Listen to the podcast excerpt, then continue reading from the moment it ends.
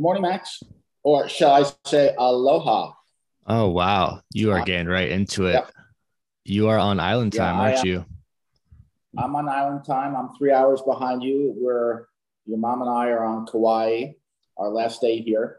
Uh, I am looking out uh, on the Pacific Ocean. It is absolutely gorgeous, Max. Yeah. How's the trip been? No, it's it's been very very relaxing. We have not done much. We have this house that really is literally right on the beach, and we haven't moved very far from the house. Uh, gone out to dinner, but other than that, we've been pretty pretty sedentary, relaxed. It's been a great um, kind of uh, kind of renewal type Nice. of. Uh, but Hey. um, it's good to it's good to do that. Yeah, you deserve it. You've been working, you know, especially with the pod. You've been really, been really I've been- carrying your weight with the pod. You've been rocking. Well, and and that's what I wanted to talk to you about. This chance to be here, kind of, and reflect and relax. And I've been thinking a lot about the podcast, and Where's I'm this going? thinking that uh, I may need to kind of phase you out of it. Um, maybe not a complete break, but kind of a phase out. Because I I'm think sorry. that I'm sorry. you know- uh, I'm sorry. What? Yeah, I mean, I know this may be a shock to you, but um, you know, I've been thinking a lot about how you know we interact, and I think more of me and maybe less of you might work a little better. Wow. You know, can't say I'm blindsided by this. Recently, Well- you've been acting different. So And and today's Now I date see. is it's April first, Max. April Oh Fool. God. I'm gonna okay. Okay. I'm not phasing you out. Okay. Okay. One, it's April 2nd. Two, that that was just oh my god. That was No, it's April first here in Hawaii. I don't know what island time you're on, but a whatever. Okay. Um Not phasing you out. Okay, April- that's a good one. That's a good one. But let's uh as we talked about in our pre-show, this is a long episode, so let's try and keep our intro short. Do want to update people on, you know, the rest of our lives. Roots picked up our first point in our midweek game against New Mexico. So that's progress. Obviously, still looking for the first three points. Still confident that's going to come. Hopefully tonight. We have a game against the Tampa Bay Rowdies. Fun environment to be in in New Mexico. Always a cool place to play. One of the best fan bases in the league. So shout out to them. Pretty cool late game dramatics. Tarek getting a header. That was that was dope. Dope to see. Good for him. He deserves it. Yeah, we were Um, able to watch the game here in Hawaii, and uh, when Tarek uh, scored that tying goal in the last minute or two, we were jumping out of our seats. I'm Yeah. sure Oh, yeah. what's going on next door because we were screaming in the middle of the day, and it was great. It was really exciting. Yeah, I'm sure you were making a ruckus. We were making a ruckus over there on the bench. Um, but yeah, still looking for the first three points. Uh, I'm not involved tonight, not in the 18, so that's you know obviously disappointing from a personal standpoint. But like I said, we got a really competitive group, and every week you're pushing, you know, you're pushing to be in the starting 11, you're pushing to be in the 18. It's, uh, Right. I mean, that's the environment you want to be in, and I'm still confident I'm Yep. gonna have my role to play. But yeah, I'll be still doing my part, acting as a leader in the locker room before the game, after the game, doing what I can when I see people, and yeah, waiting for my opportunity. Yep. Patience and perseverance, Max. Great qualities to have. You have them. They're great qualities for anyone to have. Really. Yeah, yeah, it's definitely something I've gone through my whole career, and it's honestly one of the one of the things that I think has helped me grow the most as a person is just being able to um, overcome adversity. And not to say this is really adversity, this is just part of the game and part of the business and part of being um, a part of a competitive group, which is what you want to be a part of. But yeah, still, I'll be doing what I can do to ensure we get three points at home in Oakland tonight. Going to be a rocking game. There Um, but Playing yes. a really good, really good team. Yes. Uh, but let's get to the episode. This is episode 24 with Philip Muscarella, a guy who I met in college and is someone who you guys are going to love. We love. He's just one of the coolest, one of the best guys you'll ever meet. He played with me at Santa Clara and um, recently began uh, a journey to become pro in CrossFit.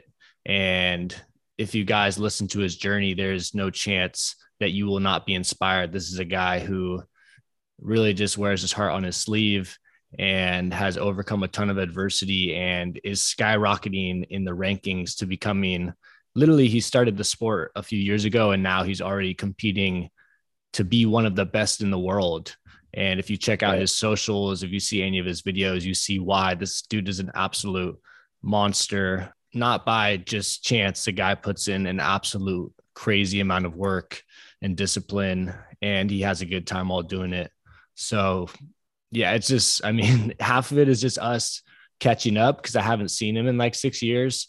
And I got to record this in person. So that was special. And dad, you were right. there, you were there virtually from Hawaii. So this is actually kind of on That's point right. that, that we're recording this intro while you're there.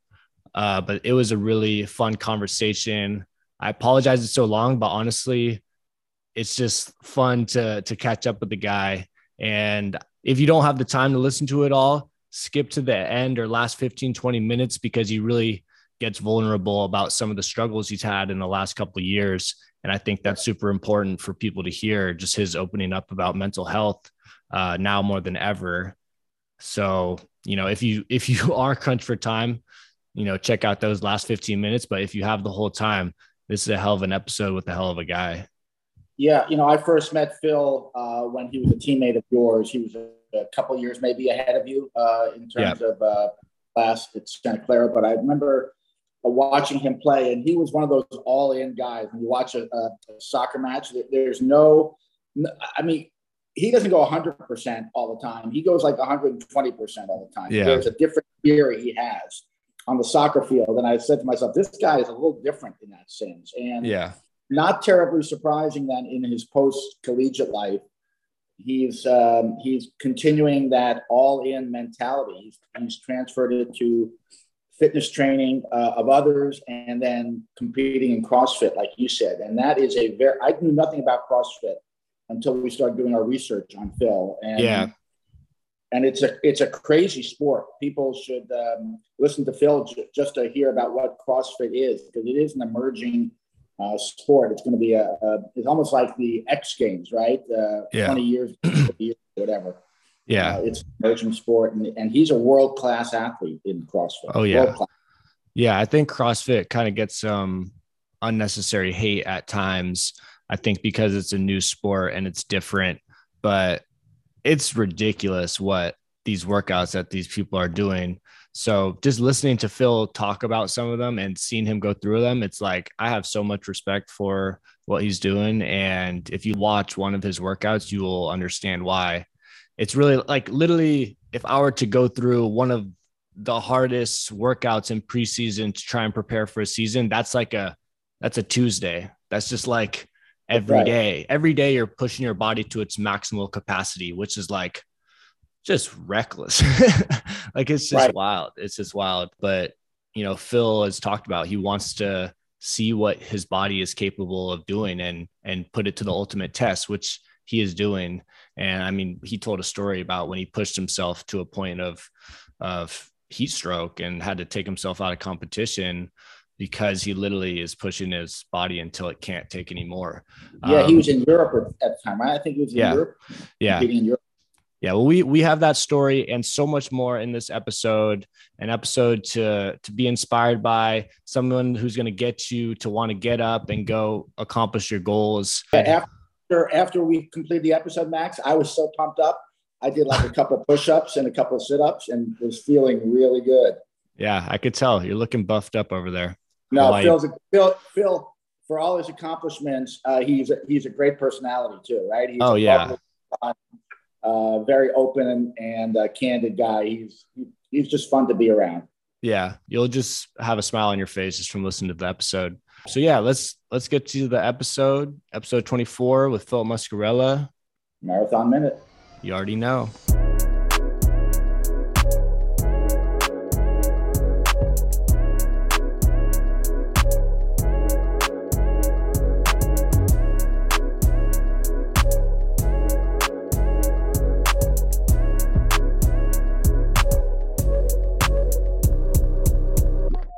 Can you hear me, Max? Yeah, I can hear you. Okay. Hey, good to see you, Phil. You too. How are you? You look just like you did in college. My God, you have not. He hasn't aged a bit. It's Hey. probably because You're unbelievable. because he's in a an infrared cryo chamber. That's the what time. exercise will do to you right there.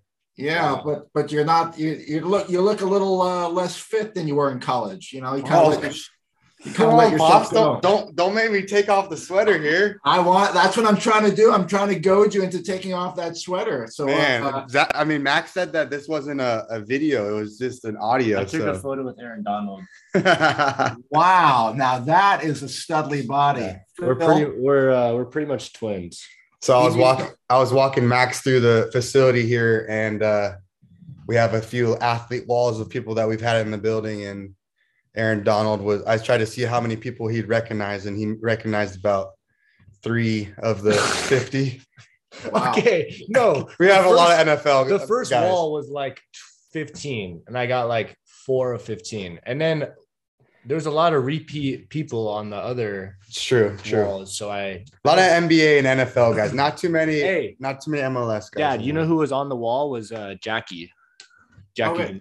yeah Jackie Jamelis. Yeah i'll send you a video but there's a photo of her right above kd Very Oh, cool. Gr- Very Great story, Jackie Jamelis, Phil. If you want Yeah, to listen to a good for pod. that episode together Oh, I- I'll have to. I actually haven't listened um to any yet, so I gotta I gotta get on there. keyword yet I didn't do my research like Max did. He just hit me. He hit me pretty uh last minute, so I didn't i have know time. i know But No, I that's love I love to see this guy.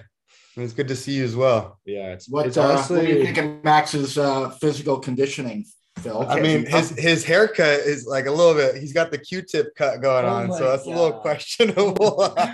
well, but but you know, he's got the he's got the lean soccer body. He's looking good. yeah he, he, he did luck out. He did not get his father's hair. So, uh, He's got he's got a little bit of muscles there. Not bad, not bad. and, and what do you think of the uh, marathon minute uh, gear he's sporting oh yeah we're both wearing marathon minute merchandise You're gonna have to explain a little bit. Well, our podcast is called Marathon Minute, Okay. and we made T-shirts. Nice. So you already have gear for it. Yeah, bro. That's dude. You're what, do- on what it, you man. thought? What do you th- what you thought this was amateur hour? I didn't know. I wasn't sure. The you know, I did hit you up last minute. I gave you very little details, so I understand. this is cool though. This is this is pretty tight. We're taking off. I wish I could show you. I wish I could give you the tour of, of the place that I I work know. out. I'll ha- I'll definitely I'll show you videos, Dad. But so I I don't know if we didn't get to finish the question, but this is audio, but also video. I'm now putting these on YouTube. So people will see this. People will see your guns. Don't worry. Oh, maybe I take this off. No, no, no, no, Don't do that because I'm gonna look freaking tiny. But I just yeah. I just manscaped Phil, so because I Oh, was in. Hawaii, and so uh, if if you take off your shirt, I'll take off mine. oh Should we- man, it's gonna be a shirtless podcast. No, should we all So- be shirtless? so I'm actually uh, I'm actually outside of the norm. I've been competing in CrossFit. That's like the new sport that I'm competing in and taking it pretty serious and actually trying to go pro with it, meaning Yeah. make some money. And I have a big competition coming up next week with like 35,000 on the line. Oh, So it's, it's not it's not petty cash, but the big thing in, in CrossFit is everybody takes off their clothes. Like everyone takes off their shirt. like Yeah. during competition. Yeah, like during workouts, immediately like the shirt off. Like people are always rolling around with their shirts off. I'll have to give you a story after this, but I try to keep my shirt on as much as possible just because I like to be different from everyone. But yeah. Okay. Well, I want to. I, I know you are competing in CrossFit because Max and uh, Max mostly, but I did a little research. Max did a, a, a bit more, so I know you are competing. I know you competed in Italy, right? On some uh, was that I- CrossFit? Yeah, it was. That was actually my very first CrossFit Right. competition that I would had just started. I was like, I was fresh. I was like less than three months in.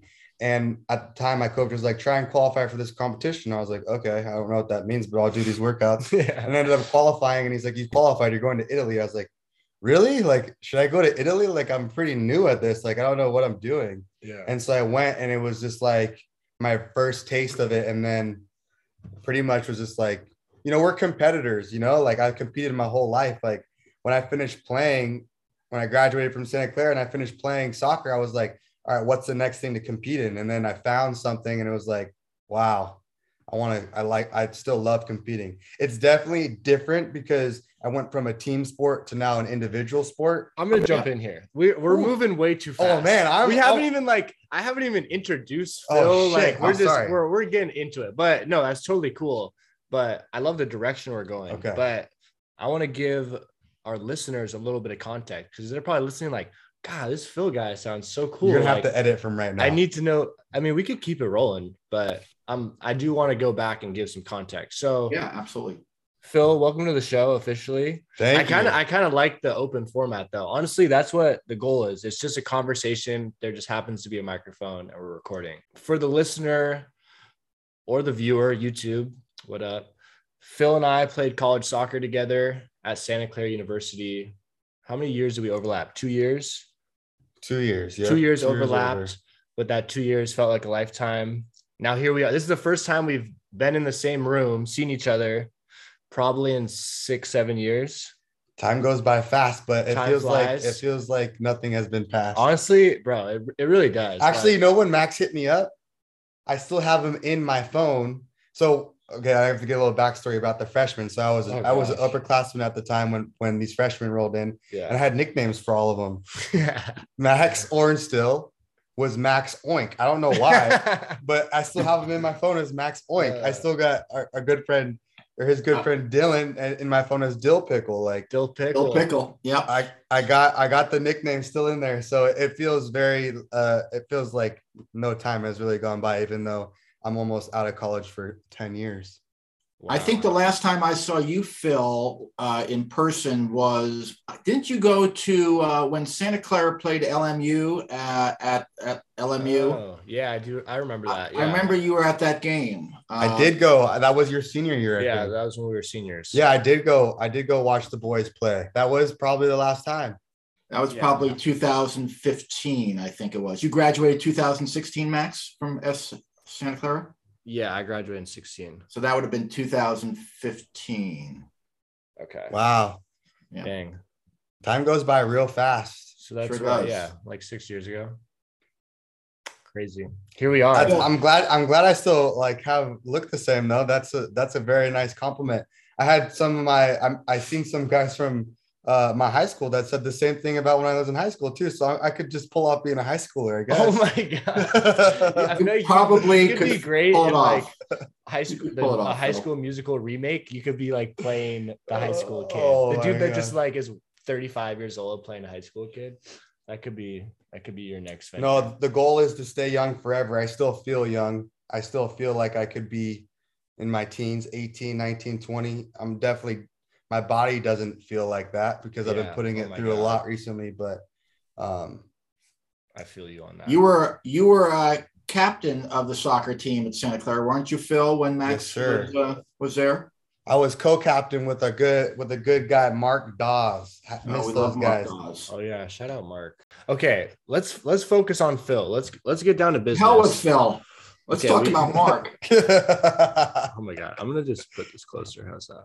Maxie, Wow. Okay, I'm on the pod. you're on the pod.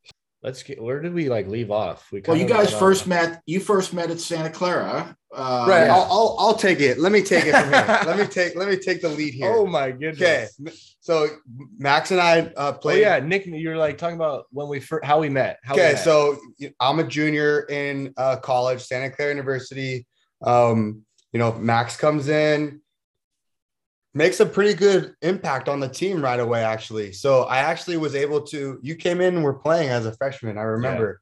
So uh, I was a little bit harder on the guys that had some quality. I could I could uh, talk a little bit more shit to them. But Yeah. any, anyways, you know, go through go through the seasons. You know, create relationships, create bonds. You know that last forever. You know, I haven't seen this guy in more than a few years, and it really doesn't feel like time has gone by. But Yeah. um, so outside of college, um, I now work at a facility called Sports Academy. It's formerly known as Mamba Sports Academy. So we were uh, partnered with Kobe. Uh, rest in peace, Kobe.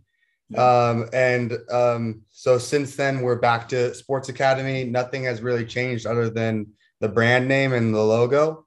We still um, operate. We have a location here in Thousand Oaks, California, which we're at here, and we have another location in Frisco, Texas, that we just opened up in the I past couple years. That's dope. So two two locations. Um, here is a hundred thousand square foot facility, uh, five full size basketball courts, two full size sand volleyball courts, five thousand square foot turf field with a forty yard um, lane in it, seventy five hundred square foot uh, sports performance facility or gym, um, and on top of that, we have pretty much everything that you need as an athlete. We have a recovery suite.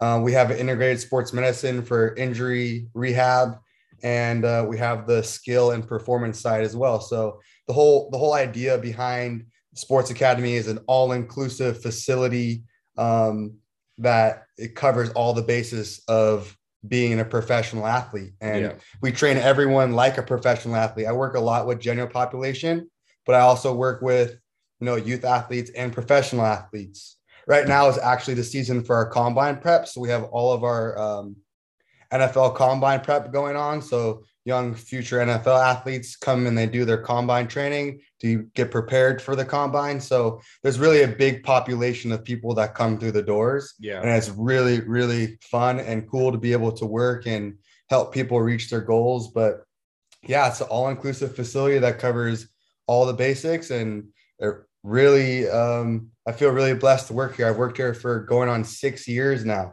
That's crazy. yeah six Wow. years Yeah. Now, So I, you have you have a basketball, four basketball courts in there. five full-size basketball Yeah. courts in here yeah, Okay. it's it's a hundred thousand square feet. So it's I just got the full massive. tour, Dad.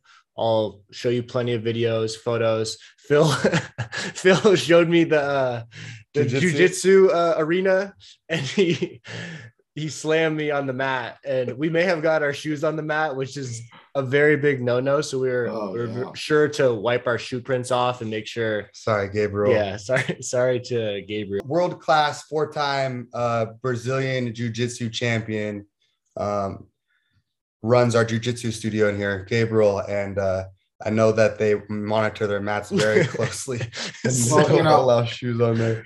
So I might be getting tapped out when he Yeah. sees the video. That's a sign of a, of, of a good lasting friendship when you haven't seen someone in a long time. They come visit you and you slam them down on the you, mat. get, you can get That's- physical. Yeah. Damn straight, classic. man. Yeah. Love. No, so Phil, seriously, if we put wait, you Dad. if we put you on the free throw line, sorry, Max. Okay, can I? We haven't even like gotten into any like. We're trying to talk It's about. Phil. It's too easy It's to talk. too. It is We- too easy we to gotta, talk. We gotta keep on. But you are you gonna ask him about how many free throws he's he can make or something? Where is this question going? Okay, no, we need to get into Phil and his story. We're not talking about Phil and his free throws. Okay. But we can get to that once we've gotten some of the other stuff out of the way. I'm sorry, guys. A little off track. No. I haven't seen No, these guys in a long honestly time. it's great we could that the the thing is we could be here for two and a half hours if we wanted to. And i know you know you're training. So Yeah. we gotta we gotta find some balance here. Okay. but yeah phil just gave me an unbelievable tour. This place is great. Let's get into phil. One of the reasons why i wanted to have you on the podcast is although we haven't been talking a lot over the last six years i've definitely been following what you're doing. And if anyone else has been following it, I'm sure they had similar feelings as myself and are inspired by you, your journey, how much work you put in on a daily basis, your sacrifice, how honest you are about, you know, your journey and what you're doing. And, you know, you mentioned it earlier about uh, your quest to become pro in CrossFit. I feel like I mean, I'm still trying to figure out the the scope of the sport, but I feel like you're moving up the ladder very quickly. And like you definitely, I mean, you talked about a potential 35k bag at the end of this competition where like I would say you're competing as a professional if that's if that's reward for it. But so I think you're under you're underselling what you're doing right now and I want to highlight your whole story because I'm inspired by you. I know other people will be inspired by you. So we're going to talk a little bit about where you are, how you got into CrossFit, where you are now, where you want to go. But to start, let's let's take it. Let's rewind the clock. Let's go back to. We don't have to go like baby Phil, but maybe like high school Phil. Oh, okay. Shit. I was doing my research, and I mean, I knew this because, like you said, we went to college together. Like, spent a lot of time together, and I obviously know stuff about you that others don't. But like, you were a very good high school football player. Also, a very good high school soccer player, obviously, because we played together in college. But let's just kind of launch from the point of what made you decide soccer over football, having been such a good football player. And I mean, also like seeing you now, it's like, yeah, you have the capabilities of become. I mean, I knew in college, but especially now, like you, you're a beast. Like you could have been very successful in football, I'm sure. Not that you weren't in soccer, like you were very successful in soccer. But what made you go into soccer over football in high school? Thanks, Max. My guy. Man, you know, it's kind of interesting because um, I'm in Thousand Oaks right now. This is where our facility is based. I went to high school right down the street from here.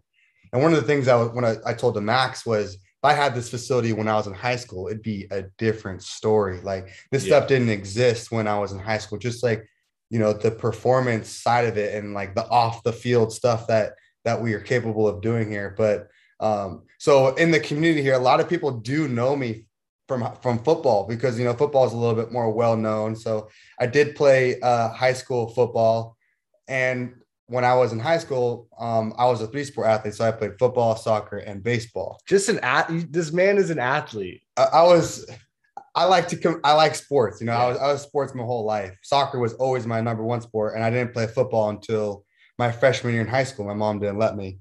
So freshman year in high school, freshman football, my sophomore year, they pulled me up to varsity. And mm, we had a great year in my sophomore year of high school. We went deep into the Southern section playoffs, which is one of the best conferences or the best uh, conferences in the nation, really, in Southern California. And I was just I was just playing it because I liked it. Yeah. And soccer was always there for me. So what I would do is I'd play football games on Friday night, finish at 10, 11 o'clock. And then I was playing club soccer at a high level, and we'd have to go travel for an eight o'clock game in like Temecula, which is like a two and a half hour ride. So I was just crushing myself in high school, but it's really, it's really prepared me for, you know, my body's been able to, you know, be there for me for a long time. So I'm very grateful. I'll have to get into a story a little bit later because I know what it feels like to not have your body there. Yeah. Um, which I know some people can relate to. But so going out of high school, uh, what, uh, Phil, what position in football did you play? I played. I, I, played all positions. I played, I played both ways. So I played uh, receiver and I played free safety, but I was a soccer guy. So like, oh, this guy can kick too. So Kicker, punter. so I would I would score the touchdown and then I would kick the field goal and then I have to go kick off the the kickoff for the next play. And and oh my so gosh. I was played both ways, but out of out of high school, I got recruited as a receiver, a slot receiver. I was I'm a little a little guy. Slot receiver. Slot receiver. Um, some pretty Wesley, Wesley uh, what's it? Uh, Wes uh, Wes Welker. Wes, Wes Welker. Yeah. Now it's Cooper Kupp. Cooper, Cooper Kupp. Kupp. MVP candidate. Well, Love Phil, it. did you like did it. you like one sport more than the other? I mean, in terms of just pure, I, I like this sport the most. Whether, whether it, it might not have been soccer, which is the, the school you the sport you went to college on. Yeah, I think I think I think it goes. Soccer was my love, and I had a newfound passion for football. Mm. But what happened was I understood how like hard on your body it really was. And some of the major decisions, you know, going out of high school, um, was my my my questions was what do I have a chance of playing longer? What do I have a chance to play professional? And what do I have a chance to make an impact right away when I go to when I go to school? Mm-hmm. Interesting. And so uh, those were my my final questions deciding, and I had some pretty big offers actually. Like I think some of the major offers that I had coming out of high school was uh, UC Davis. Nice. I had uh, Fresno State. I had a couple Ivy League schools, Brown and um, might have just been Brown. I got a couple offers to work. You know, these are D1, these are. D1 schools. So I could have played D1 football. Um, but what it came down to when I was like trying to decide football or soccer, I just I knew that I could go into a school playing soccer and play. I wanted to play. I didn't want to like have to earn my way and not play till I was a senior. And also I wanted to protect my body a little bit. I had not suffered any major injuries but I've suffered like I knew what it would feel like. And some of these you know recruit trips I went on, these guys are monsters. Oh, yeah. Oh, not to. So I mentioned Phil gave me a tour of the facility. I saw some of the the guys in the current draft class working out, and there's some big boys. They're big boys. Yeah, some yeah. some large some large yeah. humans. So it came down it came down to that longevity and chance to go pro. I wanted to play professional. And where I was, I was a five nine wide receiver. You know, a lot of a lot of schools didn't even give me a chance yeah. because of just of the stats. The stat book wouldn't even check out the film. So it also the thought of leaving soccer was hard for me. Yeah. Um. So yeah, that was that was those are my decisions. You know, going and playing soccer, and I have conversations with parents all the time about do I just play one sport for my kid? You know, the like the youth, the youth side of it, or do I have them play multiple sports? And and it's interesting conversation in the strength and conditioning world because there's different ideas of you know playing different sports helps you for your main sport, mm-hmm. or the European model for soccer is play one sport and be the best at that yeah. sport. So there's arguments for both, but for me, it worked out that I was an athlete and I transferred my athleticism to the game of soccer. Yeah. Well, I think, I think it's like uh, it's a sport thing, but also a generational thing. Like my dad, you grew up playing whatever season it was, you played the sport that went with that season. Everything except for soccer, that is. Correct. The one sport that he coached me in, he'd never played a lick of. So that's where I learned all my skill from. Thanks, Dad. Um, I coached soccer for 16 years, and I still haven't played in my first soccer match. But um, oh my god, do not let any of your former players hear that. But you're you're so right, Max. I mean, the world is different. It's even evolving now uh, with the sports training, you know, the, the facilities, Phil, that you mentioned that you're now working in, there was nothing like that when you guys were young.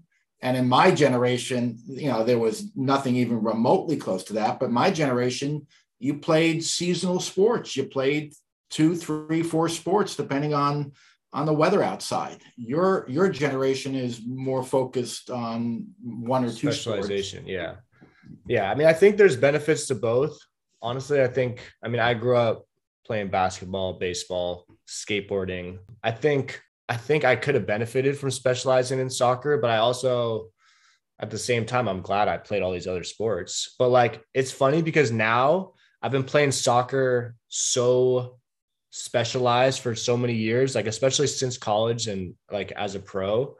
Like I go and shoot the basketball sometimes, and like my shot is so broke. Like I mean, every, like if I practice, it gets better. But like my first couple shots, it's like I forgot how to use my hands yeah. because I've just been using my feet for just like I'm playing soccer every day for the last eight years.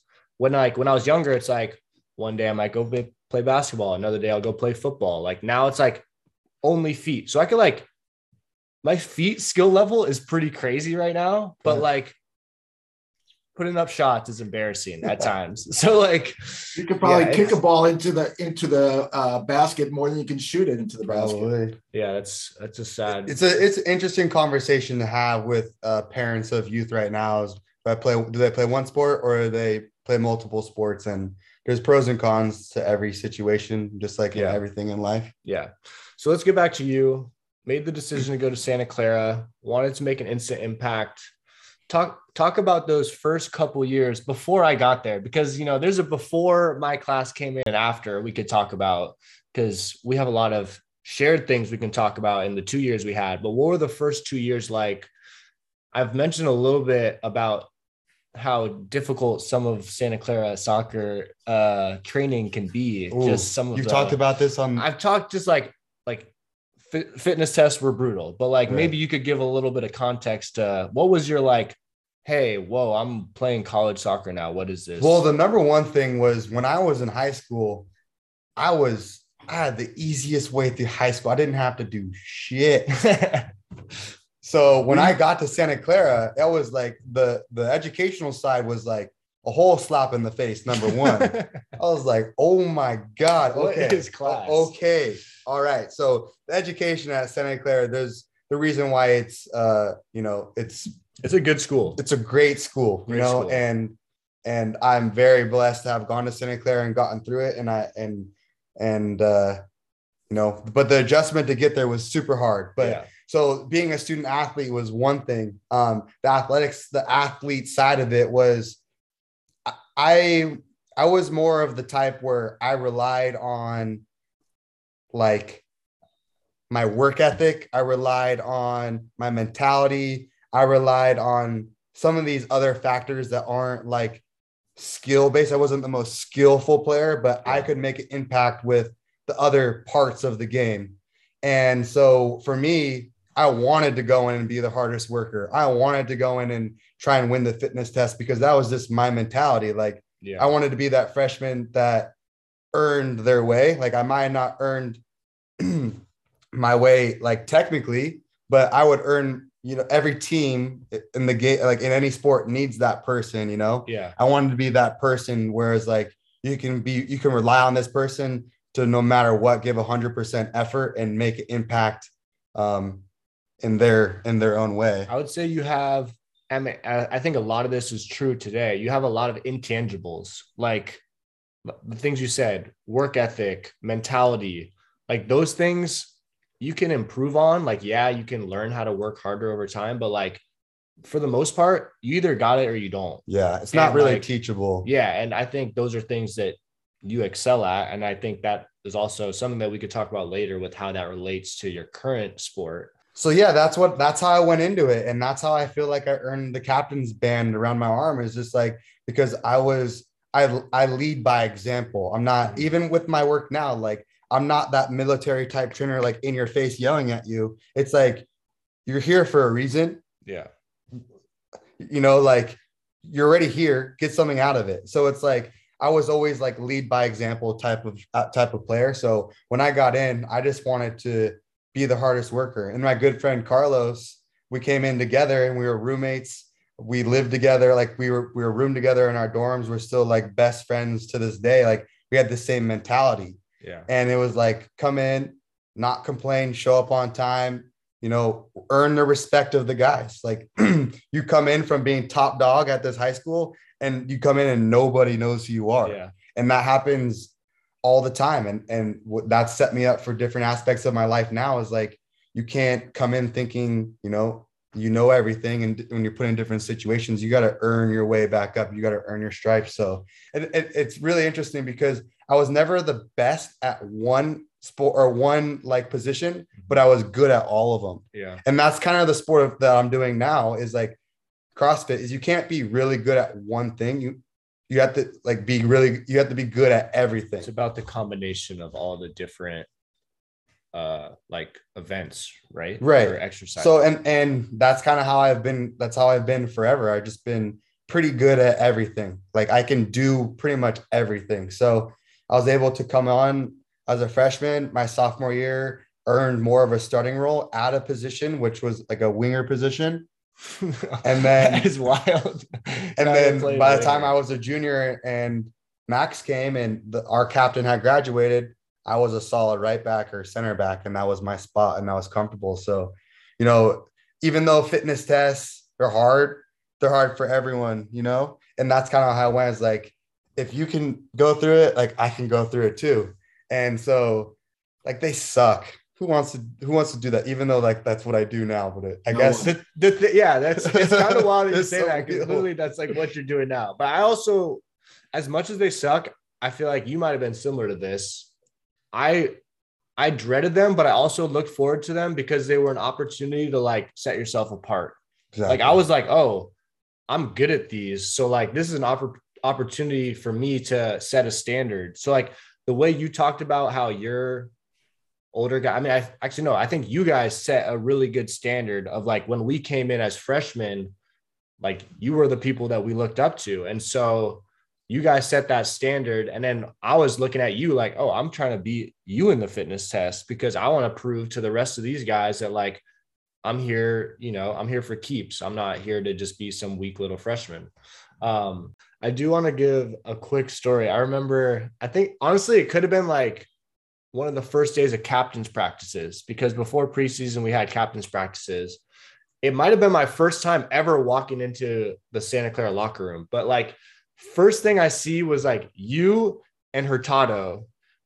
Shout out Erik Hurtado. We might need to have Erik on the pod. But first two people I see were you and Hurtado.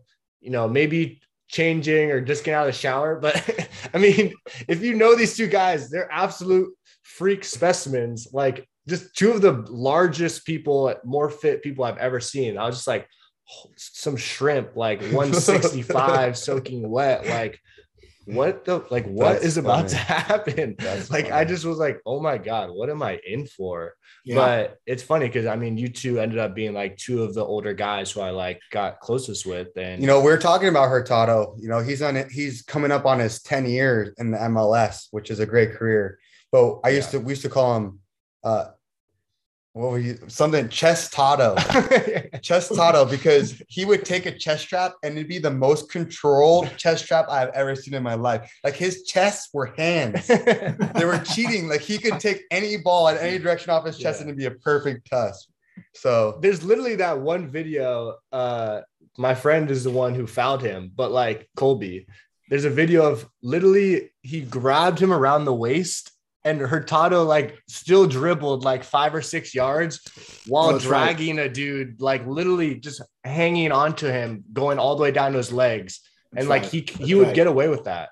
That's so we're gonna we're gonna have to have him on and talk about. Got to. He's probably one of the most dominant college soccer players ever. We could we'll we could say that for him, but that was that was wild. I called him the, I called him the beast. Um, well, you you had to defend him in practice, right, Phil? I mean, all time. We and that was did. and that was yeah that was part of so you, what that's yeah. part of my mentality is like I I wanted to go up against Hurtado. Yeah. I you know I wanted and I still do try and get around people that are better than me because that's what makes me better and and I understand that and I think a lot of people have a hard time and they want to be the the fittest person in the room or the best player on the field and they have you know an ego and, and it, it happens that from the youth level all the way up to the professional level. And and I think you know that's why it's super important. And we talk to these combine guys about their interviews because interviewing a person and talking to someone and figuring out who they are as a person is super important to the level of professional athlete you can be. Yeah. And so, um, you know, like I just always wanted to go up against Hurtado is just because I knew that he'd make me better. Yeah. Because if, if you're going against someone better than you, that's a measuring stick. So it's like if you're able to compete against them, you know you're able to compete against other great athletes. And if you struggle, then it's like it's a reality check. Like you know what you need to work on. And yeah. like I think fortunately for both of us in those situations, we tend to rise to the occasion and use that as an opportunity to be like, okay, now let me show you why I think we should be on more equal playing fields, whether or not their recognition is deserved or not i think that's a good mentality to have. Yeah it's it's it's important. I think it gets lost. It's like you know it's always about bettering yourself. You're trying to get better at your sport your your you how you are as a person in relationships whatever but like you know it takes someone to be in like a like a example for you you know and and i've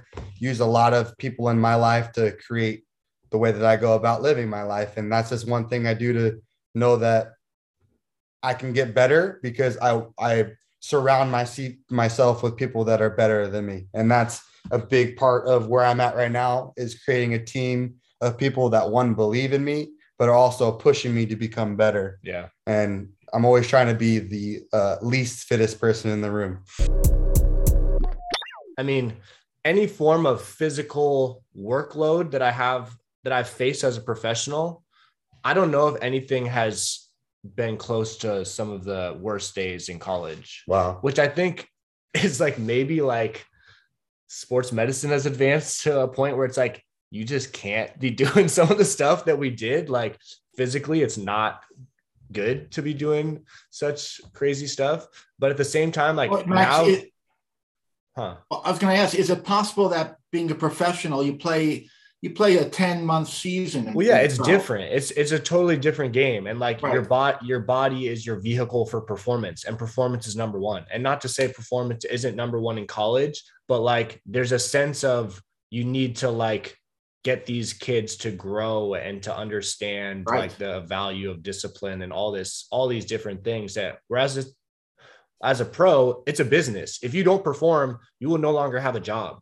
In college, you're on a team for four years so throughout those four years, you're being molded into the best person, player, teammate possible to help that overall team have success. Whereas as a pro, you're on your own. Like if you're fucking up, you're out. It's like being a pro, the accountability is on you. You yeah. either perform, if you don't perform, you lose your job. When you're in college, the accountability can kind of get like meshed and passed around because you're there to go to school, you're there to meet girls, you're there to play a sport. Like yeah. everybody has different intentions when they're going in that setting. Like not everybody's goal is to be a professional at the end of it. So, right. you know, the accountability is kind of like a little bit different, but being a professional athlete, like it's on you, you know, yeah. it's on you. So I always had that professional mentality. Yeah, you did.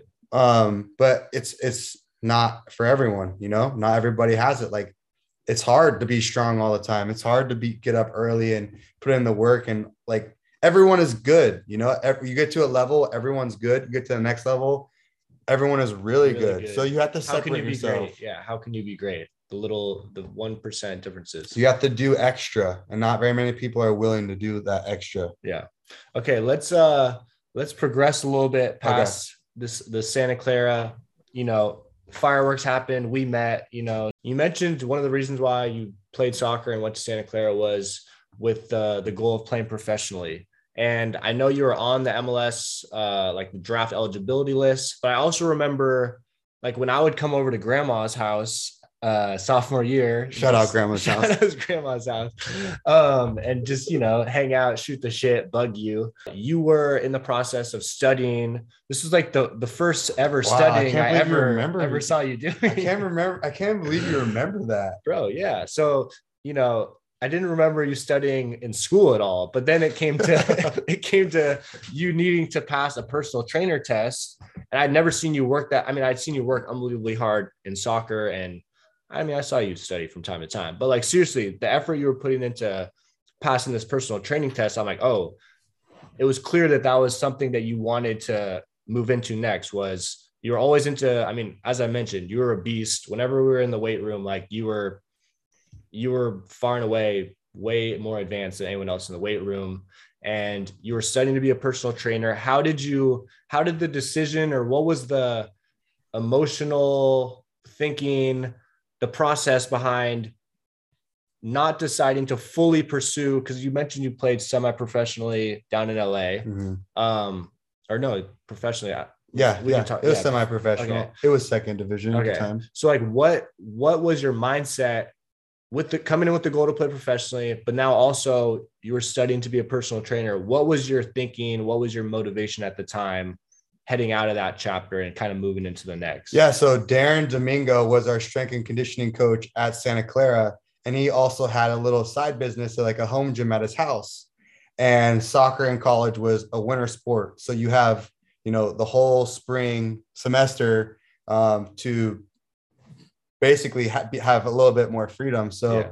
um, when I was a senior, I graduated early. So I had a whole semester of not doing anything.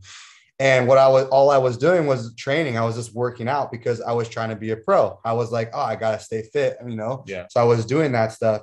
And Darren's like, what are you doing right now? I was like, uh, training. He's like, yeah, but like you, you're training for three hours a day. What are you doing the rest of the day? I'm like, don't worry about it. I'm doing what I want to do. I'm out. He's like, you should, you should, you should get your certification.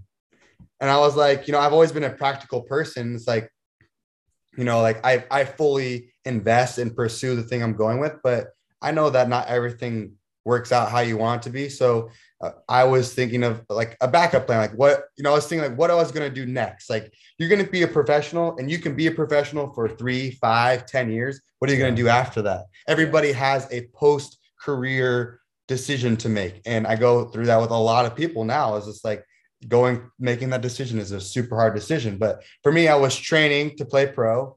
Darren was an influence and someone I looked up to, and he told me to get my certification, not doing anything. And I was like, oh, so I can just be certified. So for I can just train people yeah. for whenever I want.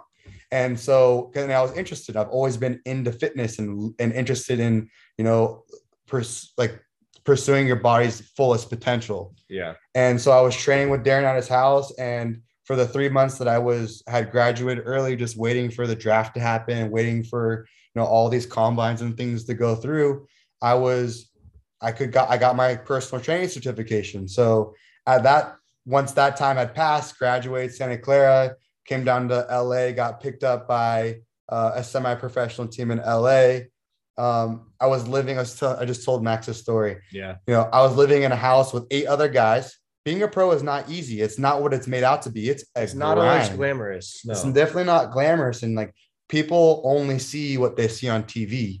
What the difference is, all the things that happen prior to getting on TV. Yeah. Like you got to have the right opportunity and be at the right place at the right time, and um, you know, put in all this extra work. And you know, being a professional athlete and making it to the highest level doesn't just happen like that. Yeah, you know, if healthy. You guys, stay, yeah, you know, a lot of things have to happen good for you. So, um, you know, it's a hard work. It's a job. It's a real job, and a lot of people don't understand that being a professional at anything takes work, and it is a job. It doesn't just you don't. It's not. It's just not as easy as people think that it is. And I really got a heavy dose of that when I was like, oh, I'm I'm gonna be a professional soccer player, and you know, you got to work your way up through the ranks. If you're not a top draft pick, you're playing second, third division, then play there for a year, do well, get picked up by another team. You're you go moving across the country, playing for a different team in a, yeah. in a different division, and then maybe eventually you get a shot and an opportunity. And if you don't make the most of your opportunity, then you don't make it. If you yeah. do, then you make it. So um, I was living in a house with eight other guys. Luckily, I was in LA, but not close enough to live at home my coach didn't speak any English. Um, and it was hard, man. It was like you practice from nine to 11 or so in the morning. I didn't really get along with the guys I was living with. So I'm sitting in this house, like not doing anything. Like, I don't really like these guys. My coach doesn't, I don't understand him, yeah. you know, like, and all these different things. But on the side, I was like, I got to keep myself busy. Oh, I have my personal training certificate. I can go train some people. So I had a little bit of like a resume, I guess, to mm-hmm. get a couple clients here and there. So I started off with training one client, go to practice, and then you know you schedule someone for a private soccer training. And at the time, I think I was charging like eighty bucks to hundred bucks for the hour. And then if, you know they refer their cousin or their brother, and, he, and it got two. And after a while, I think I played for eight months out of college. After a while, I was making more money training yeah. using my certification than I was playing. Yeah. And so that transition was pretty natural for me. It was like I had lost my love and my passion because it was such a grind. And um, I saw, I think I saw more of a future for myself contributing to the game in a different way than on the field. Yeah. And so that transition for me happened. And I, I basically was able to hang up my boots but not completely walk away from the sport because I was still helping the youth and I was still involved. And I would put on my boots to, you know, I was able to play with them. And there's some coaches that, you know, like stand there and they coach like this. Like I was involved. I was passing the ball. Makes a, makes a big difference. And that's the coach I still am today. Like I pride myself in being able to I'll never ask someone to do something that I can't do myself. Yeah. I do that in the weight room and on the field. So I still I can still move a little in bit. In the weight room, in the weight room, I hope you don't ask me to do some of the shit that you do. Because yeah. chances yeah. are you can do like a lot more than so yeah and, and the transition for me happened kind of natural it kind of life kind of led me in the path to going stepping away from trying to be a professional athlete and stepping into a career in my career for me was sports performance and, and soccer and coaching. I don't have I don't have a team. I've never coached a team, but it's actually a cool situation because I get kids from all different teams, mm-hmm. academy teams, club teams, all these different things. And I have like an outsider perspective for them and their parents that they can see like this isn't my coach, you know, yeah. he's not gonna like judge me for what I say off what I tell him it's like I, I'm kind of like an outsider perspective, and I uh, I uh, have a way of instilling confidence in kids that they don't get from their parents and they don't get from their coach. So it's really cool for me to be that outsider perspective, and I have a lot of pride in in helping people. So that's what I do. I, I like helping people, and that's what and that's my job now. Yeah. So yeah. I wanna I wanna get into so as much as you you harp on I mean, yes, you are a, a, trainer and that's a big part of your business. a lot of what inspires me is just how you've like is now your new venture into CrossFit mm. and just seeing like how you've transformed your body, but also just like you literally just picked up a new sport and like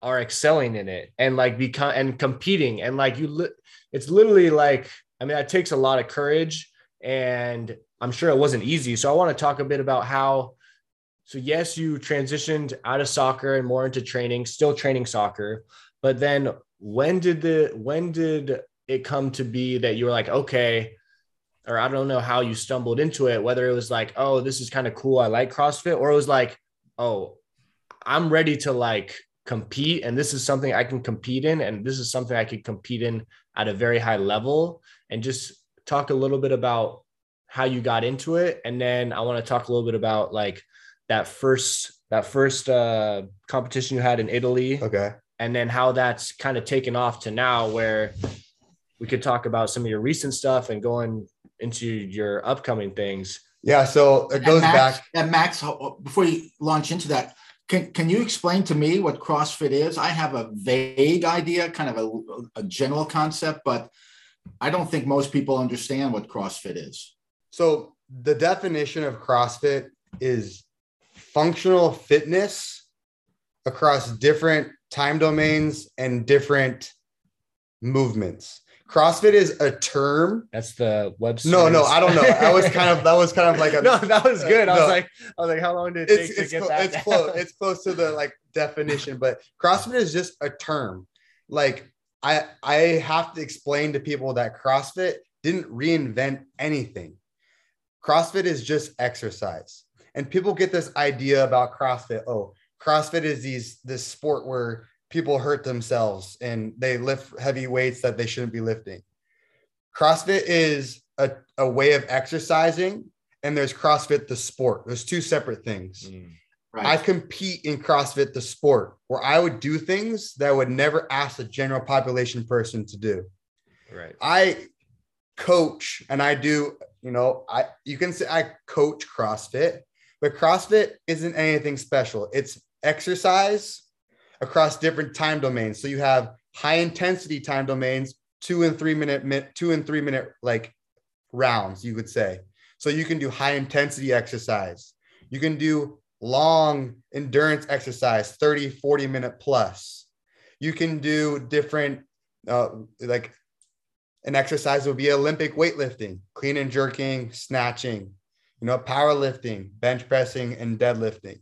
Other movements of fitness like, you know, any Don't general like exercise. handstand walk. There's some high skill gymnastics movements walk. that are in there. Yeah. So yeah, so there's, there's there's different exercises that are put into workouts across different time domains that is called CrossFit. But CrossFit isn't something different than you can get like you know everybody there's orange theory everywhere right? Yeah. So you do rower you row or you run and you do some exercises on the floor. It's different modalities. It's different you know you're doing different things. You're doing an endurance you're running and you're rowing and then you're doing some lifts you're doing some strength. So you're cross training you're cross training you're doing different exercises for different things in different time domains so CrossFit is a way of exercising, but you're not really doing anything different than what you do normally as far yeah. as exercising. So there's uh, uh, bodybuilding where you don't do any intensity, you just lift weights and you and you bodybuild and people show to bodybuild. CrossFit is more of how fast can you do these exercises? And sometimes, you know, there's there's ways that could be somewhat dangerous to a general population. Like I do a movement where like I do a, a snatch, which is which is an Olympic lift. And I don't program snatches for any of my clients, none of them, because yeah. it's not necessary for them. There's no reason for them, or even my athletes. I can generate power and force in safer ways than teaching someone how to Olympic lift. Yeah. So CrossFit to me is just a term of a way of exercising. Right. And most of the time, CrossFit is how fast can you get this done? Yeah. So that's that's really what CrossFit is. And they've done a really good job of, you know, coining the term CrossFit and and labeling as something different than other things as a business way, which they've done a really good job, but it's really not that different. Yeah. It's different in the sense where, you know, you are doing some complex movements like handstands, like some gymnastics movements that are really high skill, and some other Olympic weightlifting movements that are high skill that takes a good coach to teach properly. But for me, I don't see the purpose of teaching someone these high skill movements that I can generate the same um, I can generate the same thing or the same outcome in a different way, a safer outcome. Sure. Okay. So it's, we have a lot of interns here, especially now, because they want to get experience and work with these professional athletes. And I tell them that all the time. It's just like when you program for someone, what are you trying to accomplish? Are you trying to accomplish what energy system are you trying to, to hit? Are you trying to hit your aerobic energy system? A lot of uh, soccer athletes, longer endurance. You're trying to hit your anaerobic energy system, which is your high intensity, low duration power. And it's like, what is the purpose? Mm-hmm. And what are you doing to accomplish that? So when I do programming, so I'm getting off the topic a little bit. But when I program, the last thing you you think about is your exercise. Your exercise is the last thing you think about. Yeah. What energy system are you trying to hit? What are you trying to accomplish? What's what sport specific or what you know what are the are the general population that play baseball football soccer sport specific movements that are going to benefit them for their thing that they're training for and then you pick the exercise yeah so many people get caught up on these Exercise. cool exercises yeah. that are flashy for instagram but it's like fitness has been around for a long time and crossfit hasn't done anything different other than make it do as fast as you can mm-hmm. So that's kind of generally what CrossFit is. Was, so so, so back to back to how I got into it, and it, it, touches back on the fact that everybody has an ending point of their careers. Mm-hmm. You're not there yet because you're still playing, but I go I, I get to it with a lot of people. At some point, you have to give up your professional sport career to do something else. I think Tom Brady, how old is he? Almost four, he's 40? No, he's like 42. 42. Yeah. 42 he's gonna he's gonna live until he's 80 that's 40 years of, of, doing something that he's done his entire life I play and and that and that process of understanding like this is all i know this is what i've done my entire life i don't know anything other than this and now i have to think about doing something different is really hard as a transition for athletes yeah and for me i kind of had a nice general transition staying in the sport but not competing really and when I stopped competing, that fire inside me was like, dude, you need to go compete in something. Yeah. And that's how I got into these different sports. I was like, all right, what, what can I do as an individual and still compete? First thing I tried was triathlons. Oh yeah, I remember. I think I, I remember like like I've I've watched this progression from afar, so I'm actually really excited to hear your breakdown because I remember like seeing on social media you compete in a triathlon. I'm like, oh, that's dope. Like yeah. doing a triathlon. So I tried doing the triathlon thing. And the training for a triathlon is boring. you have to put in so many hours on these three different mode like modalities. You run, you bike, and you swim. Yeah. And if you want to get fast at triathlons, you run and you bike and you swim. Yeah. And that's Faster. all that you yeah, do. More. And you put in hours, four hour bike rides, two hour runs, 90 minute swim sessions. Like it was like, dude, this training is boring. yeah. Yeah. Yeah. Yeah. So I got pretty over the, the fact of the training pretty quickly and how was your swimming, next- Phil? I because I view you as so muscle. I mean, you're really. I mean, I, even in college, you were you know really in great shape and, and muscular and strong and tough. And I vision you in, in a lake or a ocean or whatever body of water, and not know, swimming muscle, very well. That muscle mass would be tough to move through the water it's cool because the sport Muscle that I'm in float. now, I still kind of have that body build, but I can still resort to my my aerobic system, my conditioning system, because I was a soccer athlete. That's my background. Like yeah. no matter how many months I get away from running, I still know how to run, and I know yeah. how to get through a run hurting because I've done it so many times. Yeah. And so everyone's like, dude, this guy, he's a big guy. How is he running so fast? And so I still get that but yeah, you were a soccer it was player my first. It was my yeah. It was that was my soccer thing. player turned monster. My yeah, my aerobic conditioning is like I know what it feels like. Yeah. So my next thing that I tried after triathlons was the hit thing in Spartan races and Tough Mudders. Yeah. I remember and, this. and then I, I did a few of those and I was just like, you know, diving in mud and crawling under barbed wire swimming in ice cold water was just like not my favorite thing. Yeah. I, I credit to you, you for trying things though. Like a lot of people don't go through the, this many things to get to what there's only one way to know what you want to do in Yeah. your post career life, and you got to try things. Yeah. You know, it's just like you don't know what you want to do unless you go out and try things. And I and I knew what I I knew what I generally like to do, and that was push my body, see what my body is capable of doing. And so uh, at the time, you know, I was like, all right, Spartan races are not for me. Even though I did good, like the first race that I did, I like won my division. Yeah, it doesn't surprise me. Like, And it, uh, it was like cool. Like I jumped over some fire and climbed some walls. It's like you wanted more. You wanted more. I wanted, yeah, I wanted, yeah, exactly. I wanted more. I wanted something more challenging, I guess. I wanted something, I just was that just wasn't my vibe, really. And at the time, my brother, he hadn't, we weren't living in the same town. He lived in San Diego and he was doing this CrossFit thing. And he was like, yo, do this workout. And I was like, okay, what is it? And he'd send me this workout I did. He's like, what did you get? And I was, I tell him my time. He's like, oh, I crushed you by 15 minutes. I'm like, damn, how did you do that so fast? And and then he's like, yo, try this workout. And I would try this workout. And it was CrossFit, but it was all movements I had known before. You know, Yeah. it's exercise movements that aren't patented by anybody.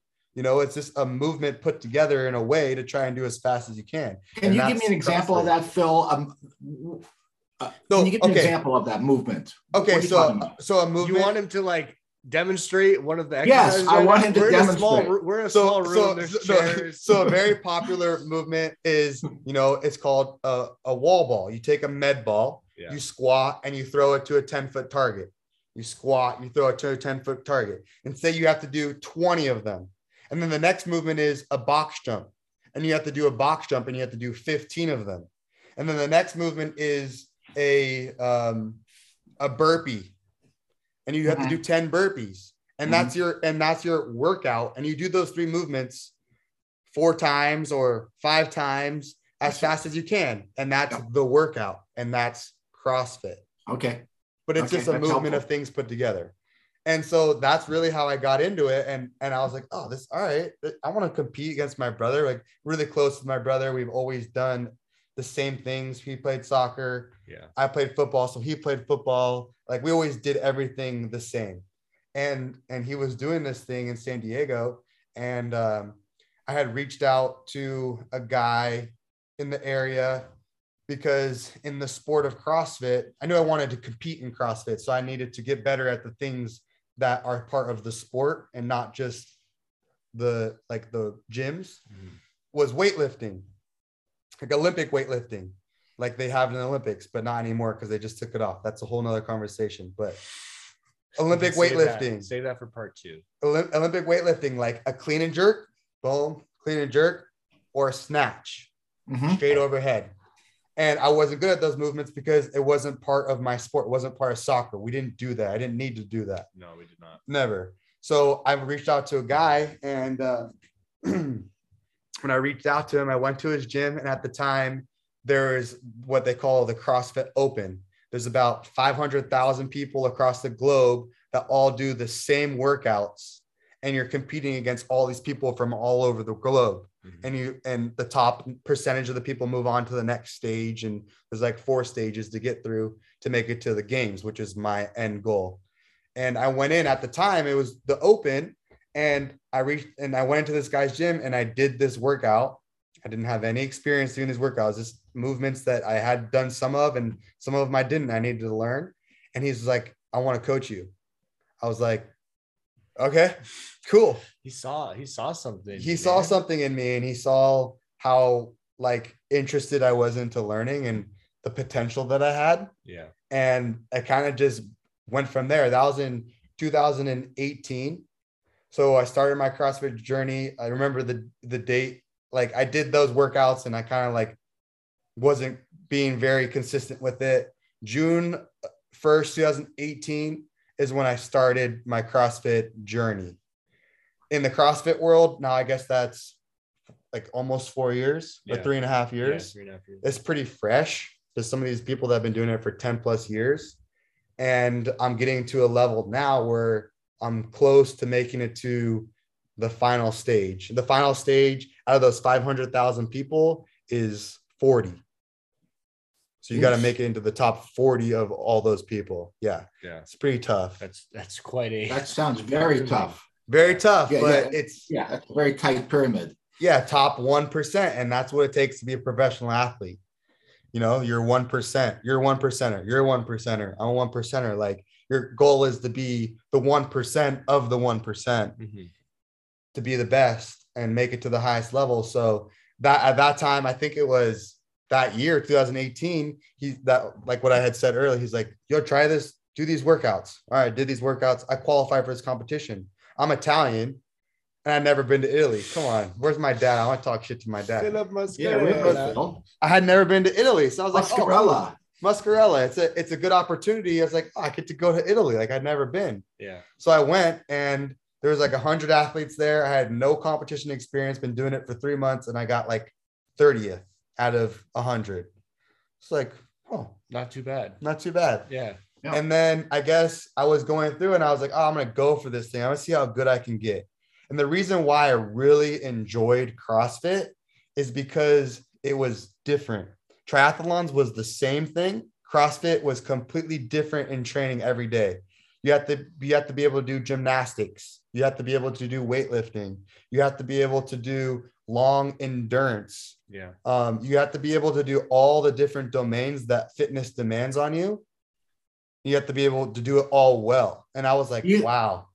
Do you cool. see any parallels, Phil, uh, between your going back to high school or you know your younger days, being a three sport athlete, uh, to uh, the CrossFit, your success relatively quickly in CrossFit? You may be different than the average or most CrossFit people in that you're you were an athlete first and yeah, then for sure. introduced into CrossFit. There's a lot of CrossFitters that don't know how to shoot a basketball. And right. I never played basketball, but I know how to shoot a basketball. Right. So yeah, the the athletic background definitely benefited me in my CrossFit career. But also going back to what I had said about college and being able to be pretty good at multiple things and not really good at one thing also benefits me because that's exactly what the sport is. You got to be pretty good at everything. And so, for instance, there's some really specialized people in CrossFit that are good at one thing. For instance, there might be a guy that's really good at weightlifting. He's really, really strong. So he can he'll win the event, the weightlifting event, but when it comes to the swim event and the endurance, he'll yeah. get last place. Yeah. yeah. So you get a first place and a last place, that equals halfway. Middle. If you get in top five, top 10 in every one of those, that equals first. So that That's parallel cool. is is why I'm I have potential and it's why I like it. It's because I'm pretty good at everything and I like doing multiple things. So yeah. um from there 2019 that's when covid started which is crazy to think about yeah it is. covid yeah, yeah 2019 Wait, so wasn't it 2020 covid-19 bro Wait, it's called COVID nineteen for a reason. Yeah, it kind of hit hit the U.S. in early 2020, but it, it broke out in China in 2000, late 2019 and hit us effectively in 2020, where we shut down in like February, so, March 2020. Yeah, so I basically had you know some competitions lined up that all got canceled. Yeah. In 2019, um, 2020, I got furloughed from my work, and luckily I had a home gym to be able to train out of. And I just, I've been grinding. Like I've been treating myself as a professional athlete, which has been tough because I am married. Um, I've been with my wife Megan since college. You know Meg. Love Meg. Um, Tell her so hi, please. I, I will. So we've been together since since college, and you know I've you know like we talk about sacrifice, yeah. and you know there's a lot of discipline that goes into. It. I'm trying to be the top one percent of one percent. Like you know, I'm really dialed in and everything really revolves around being that professional, my diet, my sleep, you know, being a full time, having a full time job and pursuing CrossFit at the same time is hard because those top 40 athletes, most of them are full-time CrossFit athletes, and I'm not. Yeah. But you know, I've I sacrifice a lot, especially for my wife, and you know, doing things that I want to do, but I just don't have the capacity because I'm training all the time and I go to bed at nine o'clock, you know, like I got to get my 10 hours yeah. of sleep because uh. that's important to me. And, and my goals that I can do now while I still have the capability are where my focus is. And it's hard sometimes to balance it all, balance a, you know, a social life. I don't really have a social life, but balance my, my relationship life, life with my family, balance my work life because I am a full-time employee and balance my career, like my yeah. like my goals to be this professional athlete again. Yeah. I so mean, you want to be one of the best top CrossFit people in the world. That's that's your aspiration. That's your goal. Yeah. He's on his way. So last year I made it to the semifinals. Yeah, this is what I, I wanted to talk about this. Okay. Okay. So so the open, like I said, 500,000 people. The next stage has the top 10%, so 50,000 people. The next stage after that breaks it down to, I think in the United States was like 120.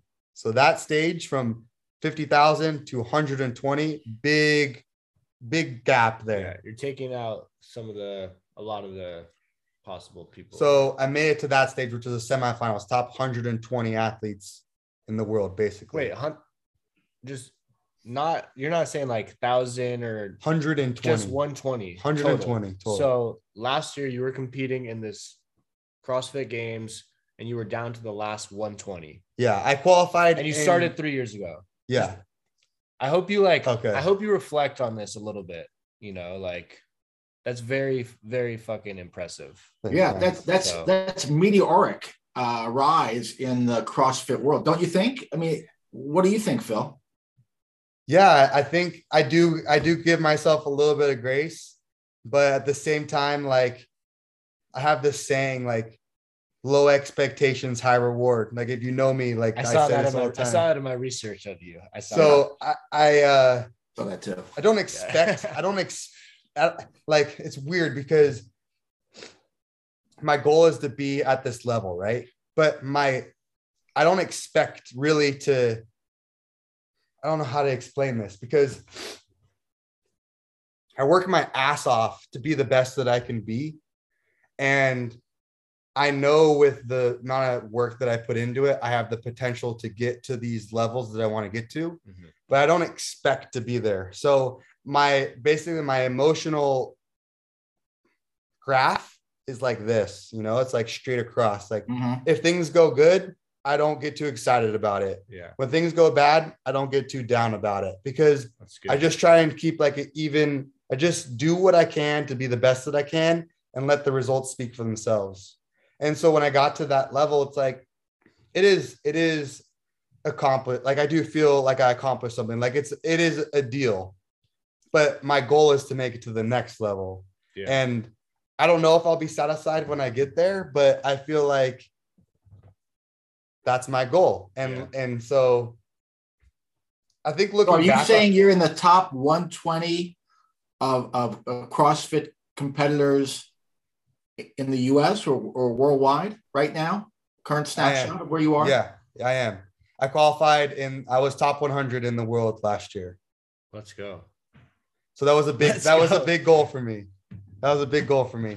And yeah, so what? So what happened? I actually had no, I qualified for the semifinals, the top 120 athletes.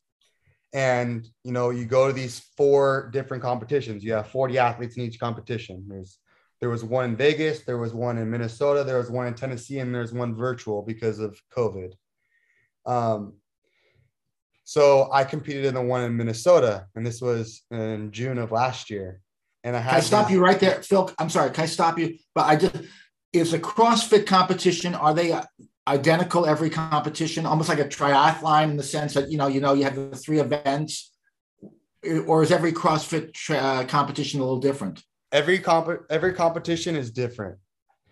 So like the basis will be the same, meaning like you you got to test all the different domains. Like that's what yes. it's, you know, like a good CrossFit competition, the programming tests you in all the ways of fitness, the endurance, the, you know, your anaerobic, your strength, your skill, and these different domains that you have to cover that are um, all on the programmer for that event. So yeah, they're different, and some are programmed good, and some are programmed different, uh, not as good, and that's why it matters. Everyone's di- every competition is different.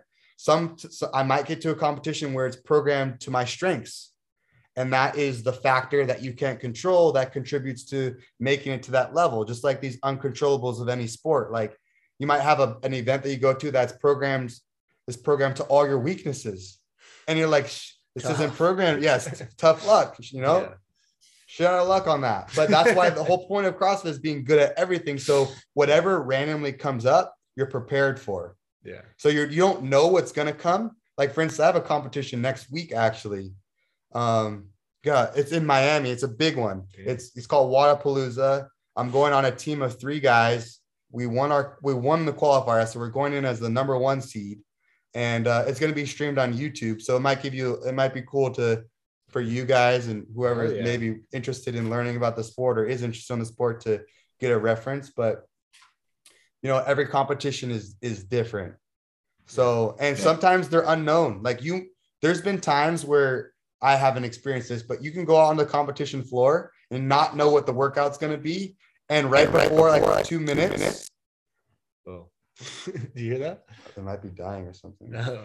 Um, they might tell you the workout, so you have to be prepared for that let's get back to the semifinal because I think okay that was, that was big. Right? Yeah, so this was a big deal because I had big aspirations. I, I felt like it could have been my year to make it to the games, which is the top 40 athletes in the world. And um, I go into this competition confident, ready, like a no-namer. Like I like you're flying think, under the you're, radar. You're thinking you're going in as a no-namer, but you still have the belief I'm good enough to be in the top. I truly believe that I could make the games anytime. Yeah. I'm right there on the cusp of being in like the right competition with the right programming, being at the right peaking at the right time, like these different things. I'm right there. Like yeah. I could for sure potentially get there at any time, but it, a lot of things have to happen. Just like in a, a soccer game, you know, I always yeah. relate it back to sport. Is like a lot of things have, have to happen in order to win a game or lose a game. Yeah. Like you don't just get scored on with one bad play, make a bad play, and then another bad decision. Sequence of events. Yeah, sequence of events need to happen for things to go right or to go wrong. And it's the same thing for this sport. And um, so I'm at this competition with full belief that I can potentially make the CrossFit Games in my third year, which is pretty rare. Yeah. And I go and I get heat stroke on the first day. So what's what is that? What tell me what what are you feeling? What are the oh, symptoms oh, of heat stroke? I've been in fitness. Did you notice it right away? You're just like, oh, I'm feeling a little off right now. Or... It was crazy because it was like 105 out, and we're on the Minnesota Vikings training grounds, and the turf was getting gunned at like 130 consistently.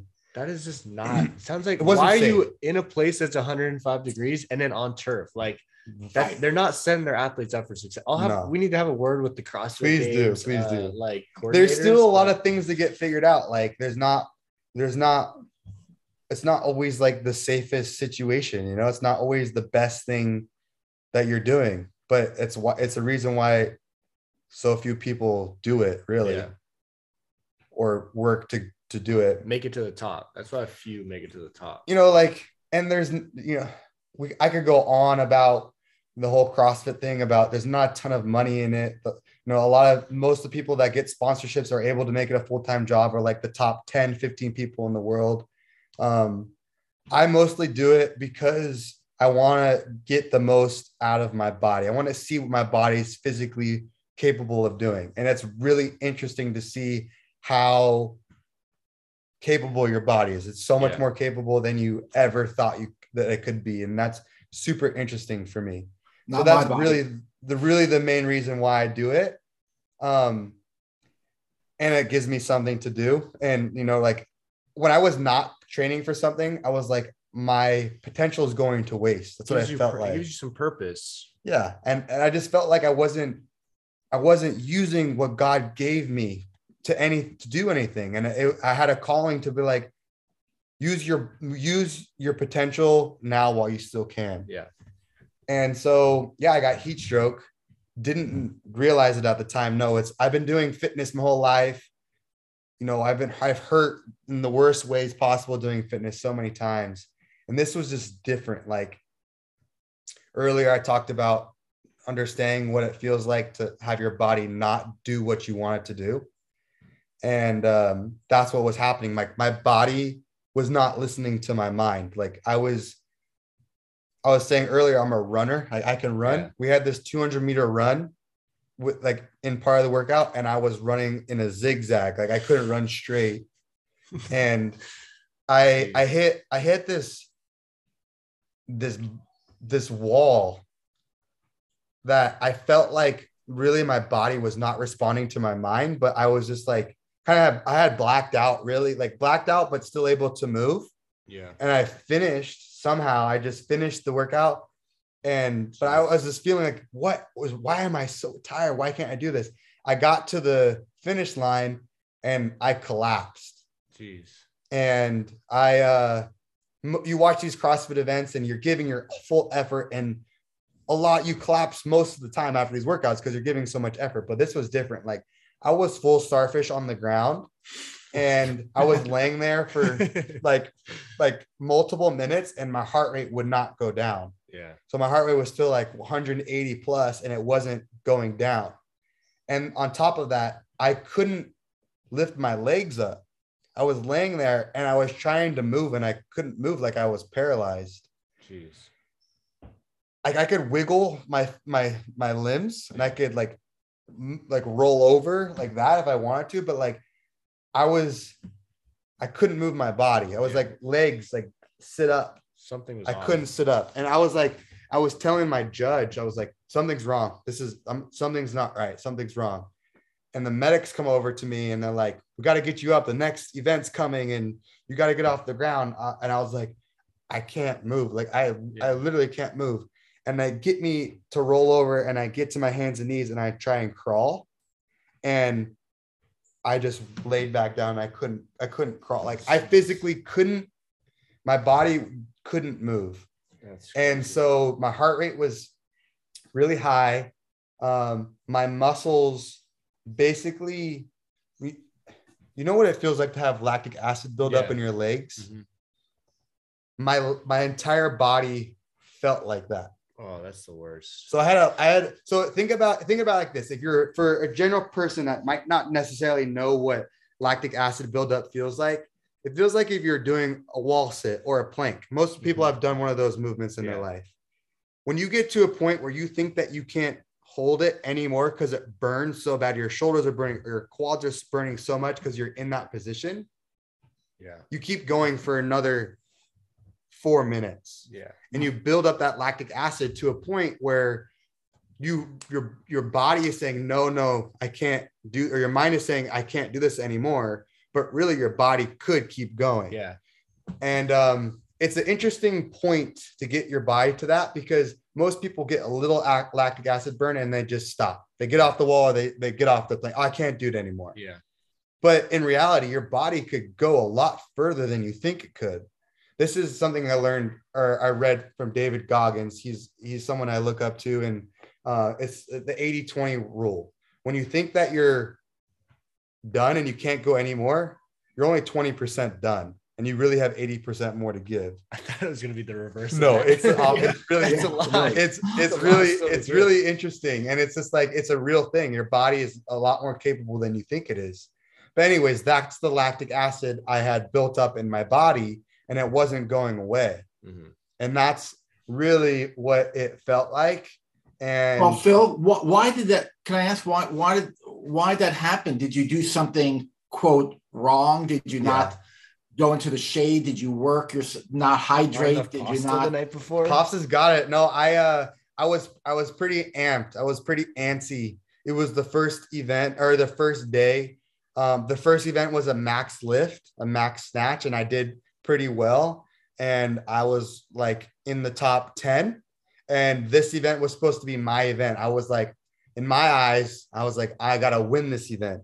Yeah. I've learned so much from that, even though it was a year ago. in the sport, you don't have to win every event. You have to get top five, top seven in every event. But you don't have to win any events. You can get top five in every event and still win the competition. Mm-hmm. And that's what I overlooked.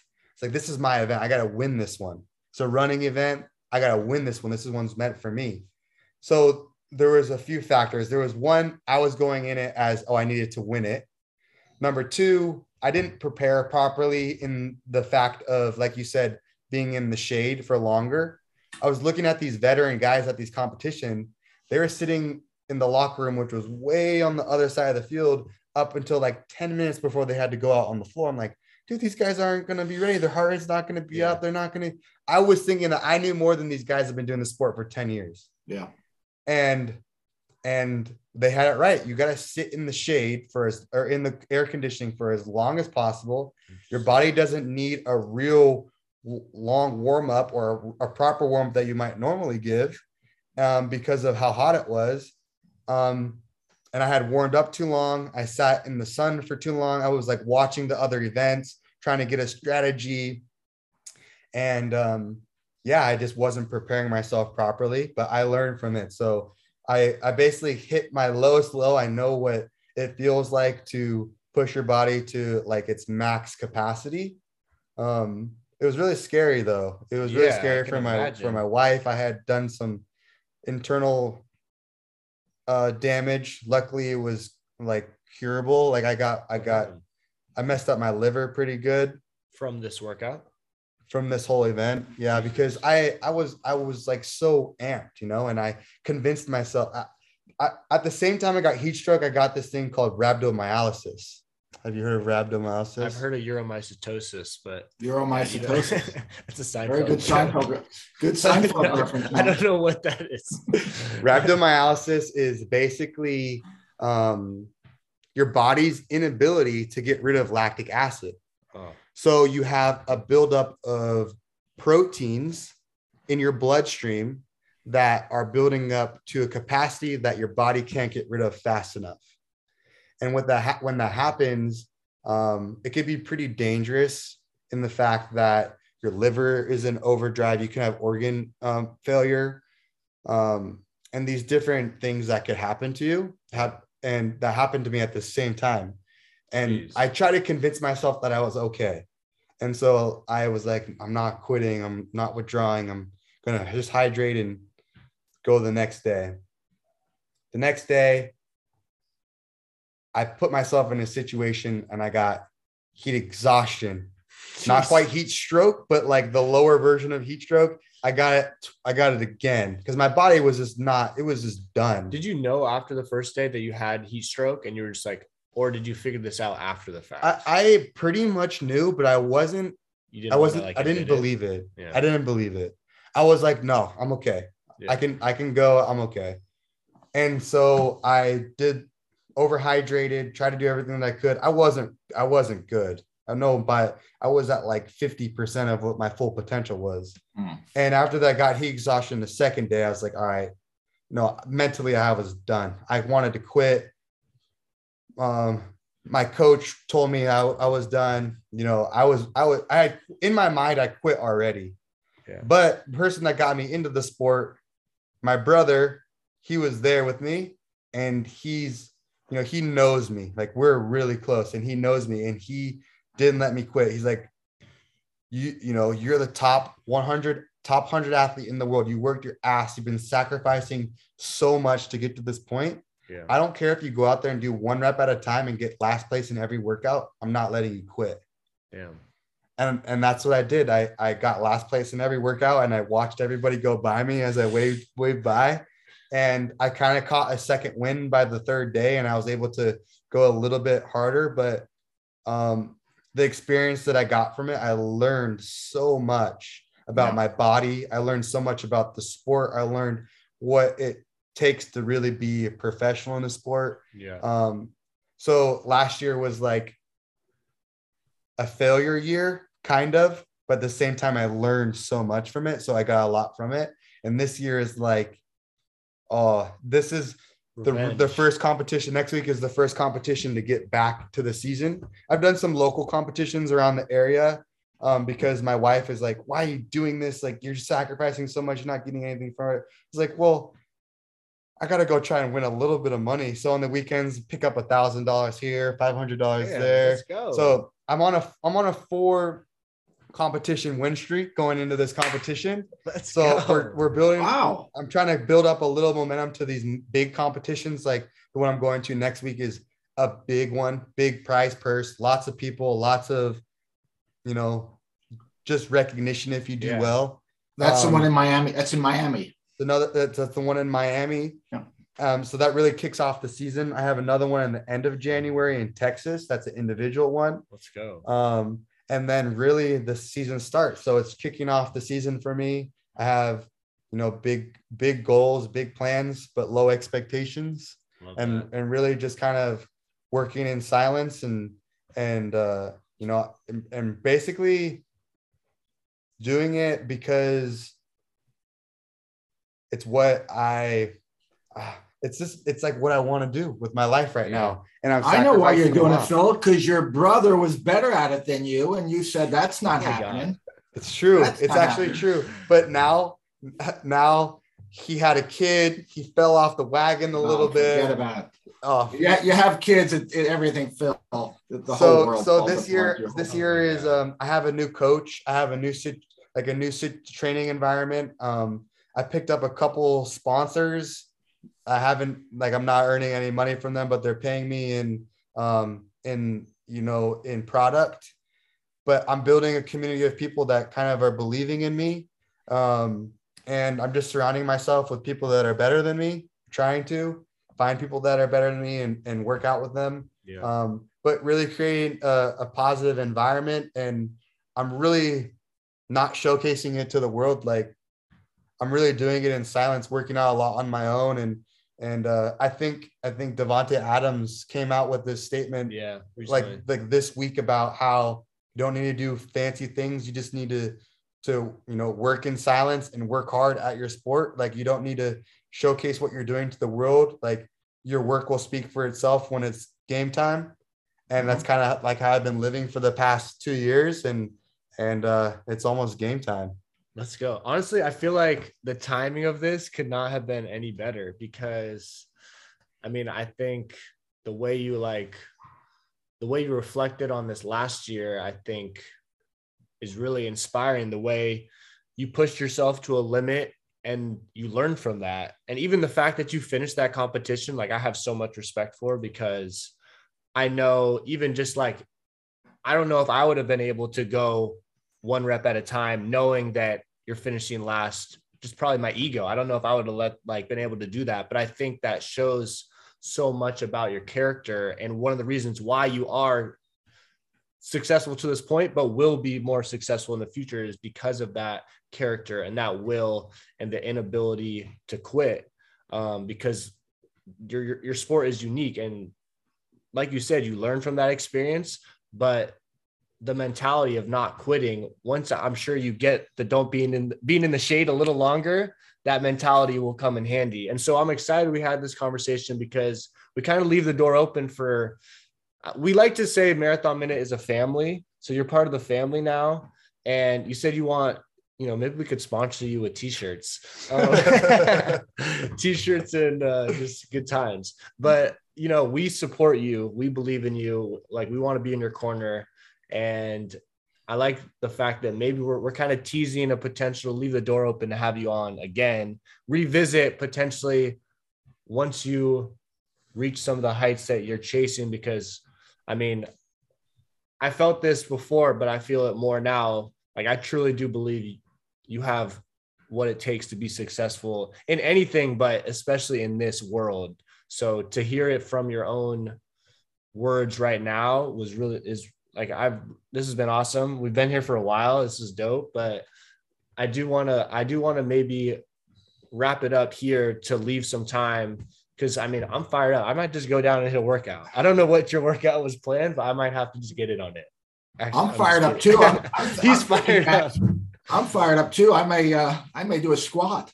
Um, but, it's but, just you know it's interesting because like no matter what your goal is in life and what you're uh, trying to accomplish, you know if if you really believe that you can do it and you work hard to do it and you sacrifice and you're disciplined in it, you can really accomplish anything. And I, I really do believe that. And yeah. I don't do it. I'm not doing what I'm trying to do for any accolades from anybody. Like I said, I'm doing this for myself. Like I really am interested to see what my body is capable of doing. And with that has come, you know, people have left my life and it's been hard on some relationships, but a lot of people have joined my life and, and yeah. believe in me and inspire people. Like I really, I like to do, I like to lead by example, like I, like I've said. And uh, if one person is inspired from, you know, listening to this or, you know, like that's, that, that's cool. You know, yeah. like just follow. I think it's important to just find something that you love to do and just chase it because like what's worth what's life worth living if you're not chasing what you yeah. want to do you know?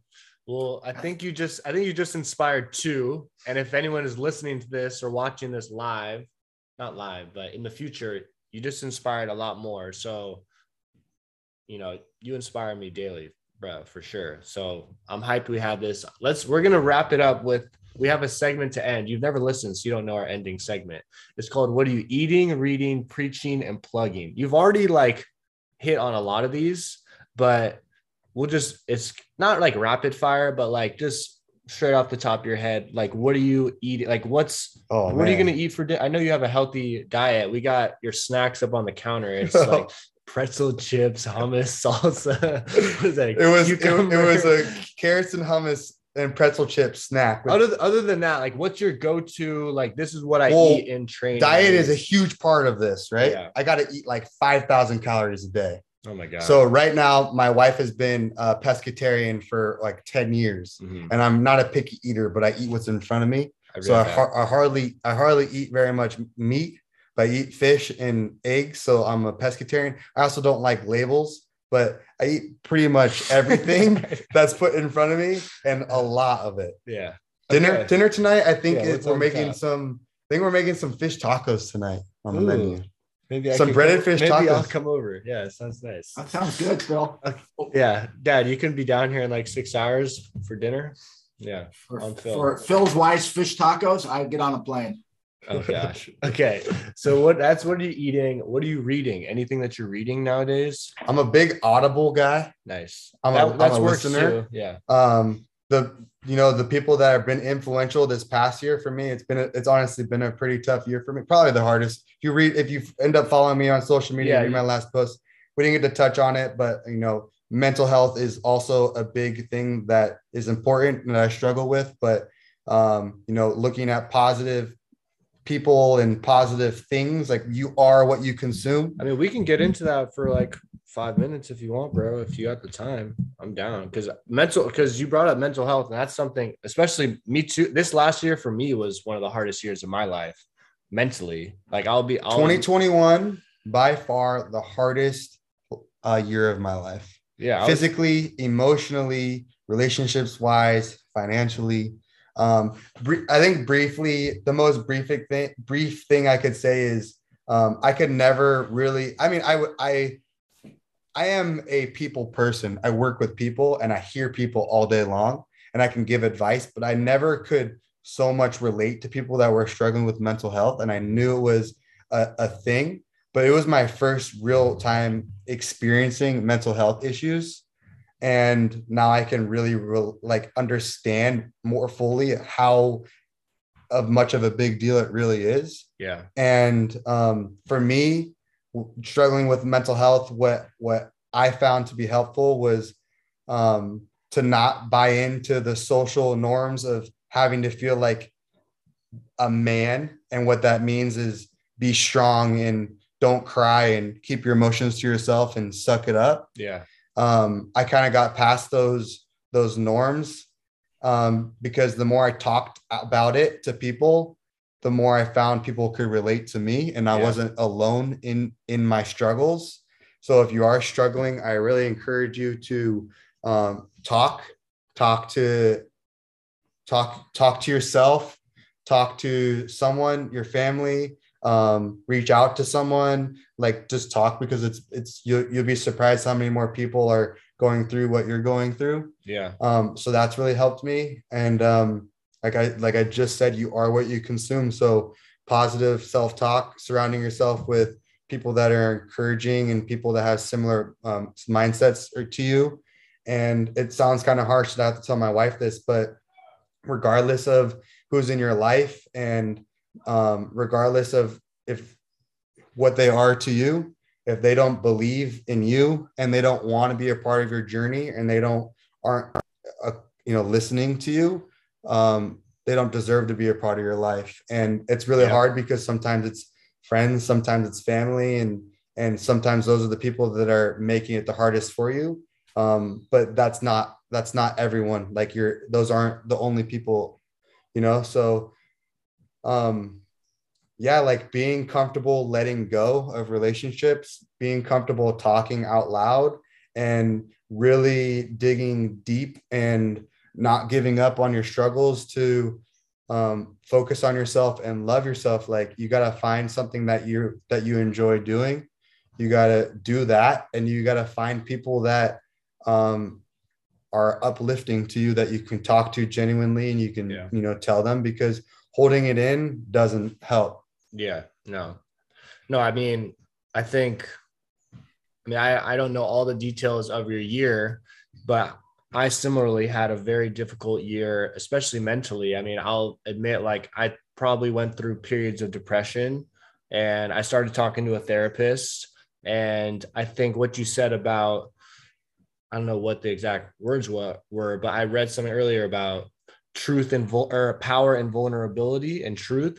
And like, one of the reasons why I started the podcast was like similarly what you said like if this inspires one person that's already a win. Mm-hmm. And so that's kind of what I approached this all with was like I'm hoping these conversations and people like yourself like myself being open, honest, vulnerable there's power to that, you know? And that hopefully will inspire the next person and have a greater impact on the world and I think one of the I mean, this is a Nipsey Hussle quote, and you know, we're called Marathon Minute, kind of as a salute to Nipsey Hussle. And one of his quotes is, "The highest human act is to inspire," and that's something that I find to be very powerful. And so, I think you said that beautifully. I don't, I don't need to go into that too much, but I, I relate to what you said, and I appreciate that because a lot of times we hold this shit in and you might think that's the best for you but it's be- better to be honest open talk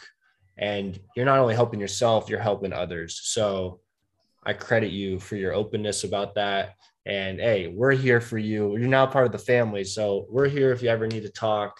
And we're inspired by you and your journey. Can't wait to see what's next. Um, we can i mean i don't know if that could check the box for preaching. That was my next thing. What are you mm. preaching? Yeah, i mean that yeah. was pretty great. Like that was great phil. That was you already you also had yeah no we seriously appreciate that your your openness. Honesty it goes a long way. And i mean what was your what was your phrase you said earlier? The um low expectations high reward. That could be a good what are you preaching? Yeah that's definitely what i'm preaching. I think i that i think things that I say all the time to my clients, you get what you put in. Yeah. Like you're gonna only get what you put in. If you want to come here and or you want to do what you're doing half-assed, you're gonna get some half-assed results. If you're gonna put in some hard work and discipline, you're gonna get some good results. So you get what you put in. Um, low expectations, high reward. Like like work your ass off to to do what you want to do, but don't expect anything from anybody because if you do, you're gonna get let down. And um, no one has time for, for that. So I, I live by low expectations and uh, a lot of good things come from that because yeah. you're just like you're not on a roller coaster ride. You're trying to stay Steady. even keel. Um, those are two majors that i that i say all the time. And um, yeah. I like them i like those. Um, okay. And then last what are you plugging? Anything you want to plug maybe this great complex you work at you there's a competition coming up maybe your sponsors. Oh, okay okay. Your your social media what's your uh phil muskie or p muskie, p five five p muskie five five. Let's go. Um yeah it's I, I guess what i'm plugging is the the people that are part of the the fitness journey that I'm on. It's like, Dope. um, I got a supplement sponsor, Swolverine. You know, they reached out to me. That's where I read the interview about you, Swolverine. Yeah. I need some Swolverine products. They uh, they they believe in me. Um, my buddy who runs another supplement com- company, Zuma Nutrition. Um, I I I've been taking like any anything to get to the next level of fitness. Like I'm trying to get that little extra edge. So like yeah. some CBD and some natural turmeric and yeah. aminos and some that. natural stuff like that. Um, Sports Academy, they've they've always represent like I've always wanted to rep represent them like hard because they believe in me and they help me and they've given me so much and um, you know, the people that really believe in me is, I mean, I gotta shout out my wife Meg because yeah, shout out Meg. She's she uh she's a support system for me. Like we're going through uh this part of our lives together, and it's not always easy, and life is hard, you know. And she's always been there, and we've always been there for each other, and she sacrifices a lot for me to follow this dream. So, um, yeah, those are my plugs, man. The people that just are in my corner, and and I like to keep my corner pretty small. Yeah, and I I don't do anything for like I said clout. Um, I'd like to earn some extra money financially because living in California is hard. Yes. Um, yes, it is. And you know, wanting to start a family and all that, but um, hey, you got two more people. I mean, we were in your corner before, but we're that much in your corner now, and I'm similar. Like much would much rather have four or five best friends than 15 half friends. I keep a small circle as well. And so I think we're we're more similar than we may than we may think. So I, mean, I have a really small circle. I have no friends. Oh my god. okay, settle down. But yeah, let's we got a lot to look forward to for a potential episode 2 with you. This was amazing. This we went this like is fun, man. We went I, like three times as long as I thought you had time for, but like I'm so glad. I, I, you know what? Like this sort of stuff is important to me because I don't, you know, I don't, I have no idea how many people are going to listen to this. I have no many, millions. I, I don't have any idea if anyone's going to listen to this, but like people be able to have a conversation with you and yeah. like I haven't seen you and catch up and and like give you my life uh, over six years and and however little time hours. it feels, yeah, a couple hours that we had. That's important for me because like it's just cool. Like I, not very many people know my story, and and I don't care how many people know my story. But if I'm able to motivate and inspire an extra person today, yeah. that's cool for me. Yeah. Well, I'm positive that you will, and you have, and you will continue to because I know you. And yeah, that's what we're that's what we're trying to do here. And people will listen. We got a we got a nice little audience, and it's that. and it's growing. So and it's like it's like you, but these are important these yeah you're doing this the conversations are important and you're doing this because this is something that you're passionate about you know yeah. and that's what it's all about is just like you're doing this because you like to do it yeah it doesn't matter if it's just us three having this conversation oh yeah you know it's like it's cool to be able to talk to people from different you know walks of life and i'm it's cool for me to be able to share my story a little bit because i don't share it with very many people and uh it's cool to just catch up with you. Yeah. Brother. My brother. Pops. Pops. Hey, I can Phil. Uh, I can stop recording, but this was amazing. Yeah. Yeah. Hey Phil, I you know, I I really appreciate we really appreciate your time. I mean, I only knew you as that tough right back.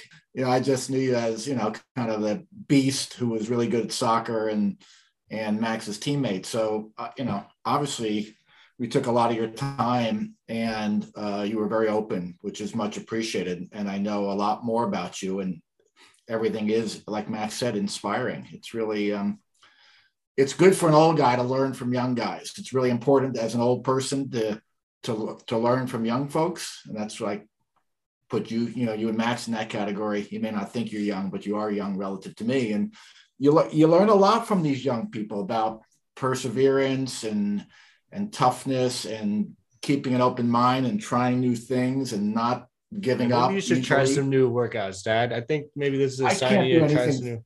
Everything yeah. you do, I can't do, Phil. Because well, my... yeah, you can't because you don't try. So you need to try. I have my knees are my knees are bad, Max. Yeah, I have a, you should swim. I'm not telling you to go compete in the CrossFit World Games, but like swimming is great. My grandfather swam until he was like 85 years old, and and right. he, and he was a fitness guy, and now is a way for him to stay moving. You got to keep that machine greased, you know. Yeah, well, I'm in pretty good shape. I just can't do CrossFit, but uh, I'm in pretty decent shape. Oh my god! I go on the Peloton, Phil. There you go. You just gotta there sweat a little bit, move your body a little bit. It's yeah, good. Yeah, it's good for the for the soul. Yeah. Yeah. I'm okay. not gonna take off my shirt to yeah, prove. Not, we were, yeah, we'll save that for episode. If you two. watch the competition we'll, next week, yeah, you'll you'll see uh you'll see the the hard work that I've been putting yeah. in. Yeah. No, uh, I'm gonna do my best to follow it and and check out the results, Phil. So good luck in that. Uh, th- thank you. Miami could be a little humid, right? So uh, you know, just pick hot ass places It's crazy. It's a nice place, though. All right, Dad. I'm, we're gonna uh, we're gonna hop off here. Okay, Phil. This uh, was good dope. luck. Thank you so much. Good to talk to you. Good right, to Pops. see you, Phil. Okay, good I'll, to see you. I'll talk to you later, Dad. Right up. Love you. Love you too. Bye.